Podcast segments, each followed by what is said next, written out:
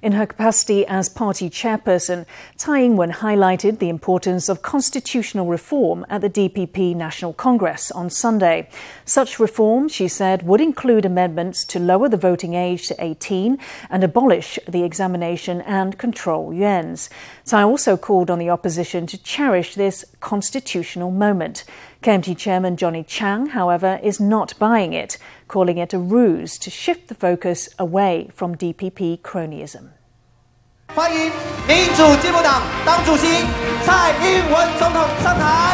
At the DPP National Congress, Tsai highlighted four major goals for the party.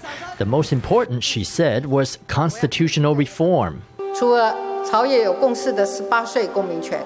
In addition to reaching consensus over lowering the voting age to 18, the opposition party has recently agreed to push for disbanding the examination and control yuans. These are issues we can put top priority on. I welcome the opposition to cherish this constitutional moment together with us.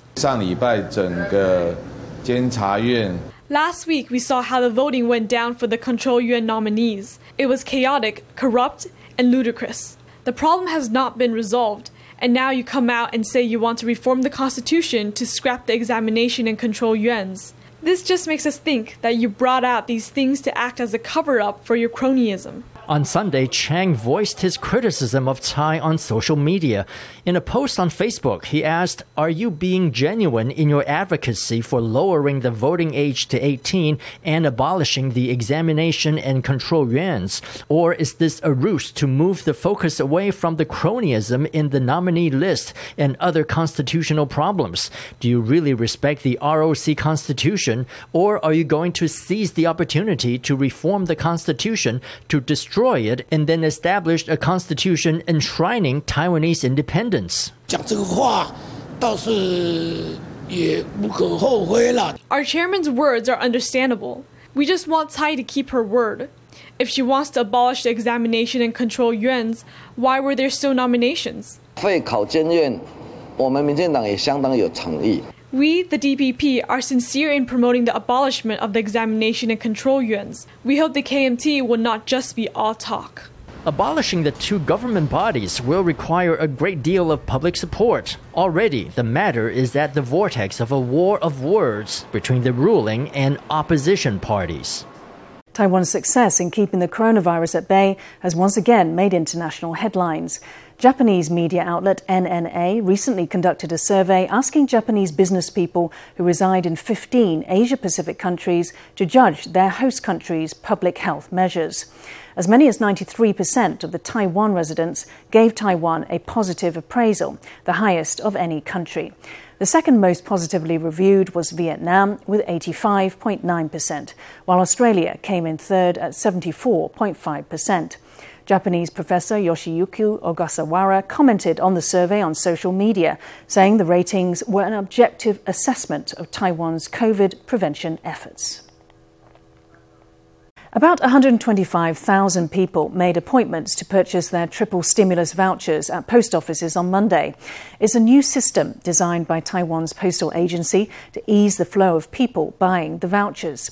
Crowds were considerably smaller than last week, but still over 800,000 people picked up their vouchers over the day.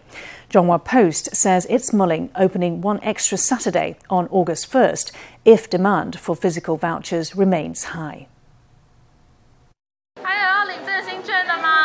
The clerk keeps calling out from behind the counter until someone finally comes up with their NHI card. It's week two of voucher pickups at post offices. Crowds have died down compared to last week. It took less than a minute for customers to acquire the vouchers here. Monday also marked the first day that people could set up appointments online to pick up their vouchers at a designated post office. An estimated 125,000 packets were set aside for appointment pickups. Adding that to walk ins, a total of 800,000 packets were distributed in one day. Some people already picked up the vouchers before their appointment. Maybe they happened to pass by and noticed there was no line, and few people were waiting, so they decided to pick up their packet before their appointment. Some coworkers were not very familiar with the operation at first, but now that they've gotten into the swing of things, we've picked up our pace.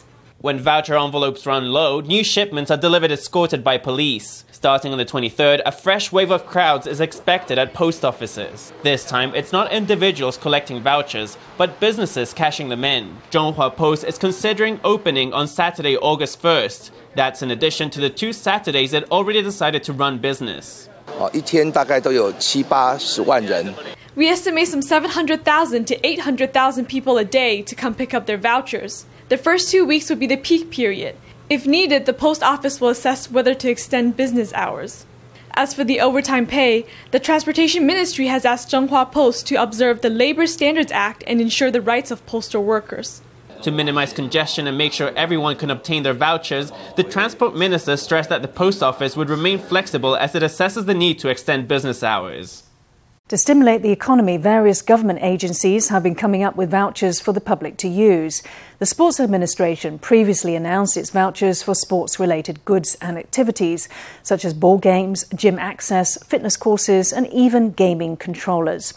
Registration to enter a lottery for the vouchers opened Sunday night, but the sheer amount of applicants was too much for the system to handle.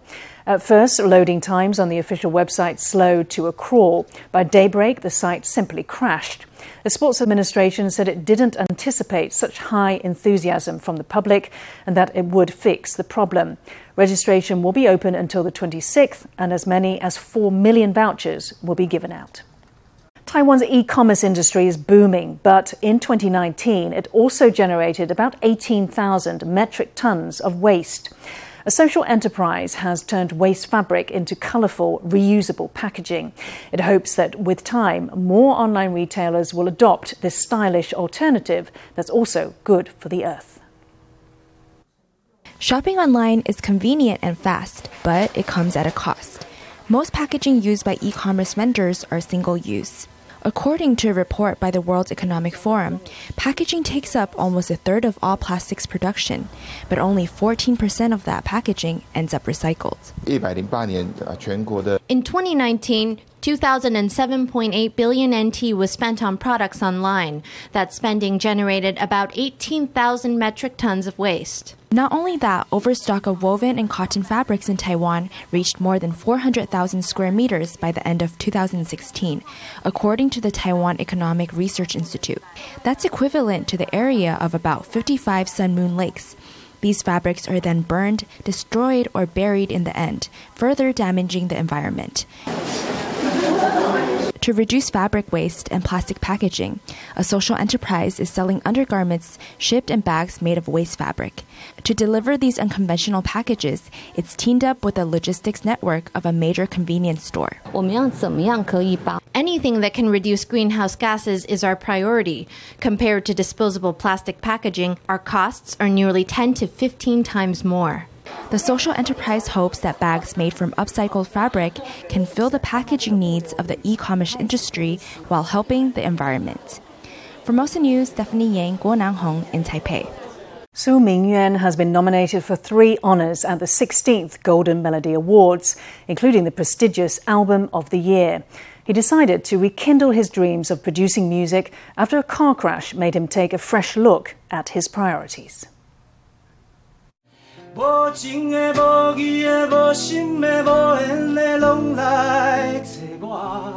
Su Mingyuan is up for the Best Male Singer in the Taiwanese Hokkien category. His day job is not what you'd expect. Surrounded by legal files, the 50 year old lawyer shows off his office. He says he's waited 30 years to be nominated for a Golden Melody Award.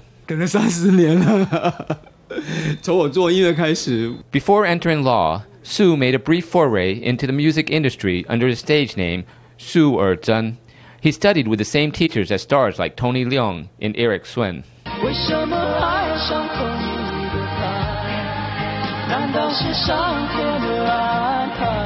Seen here in this music video from his early 20s, Su was a rising talent.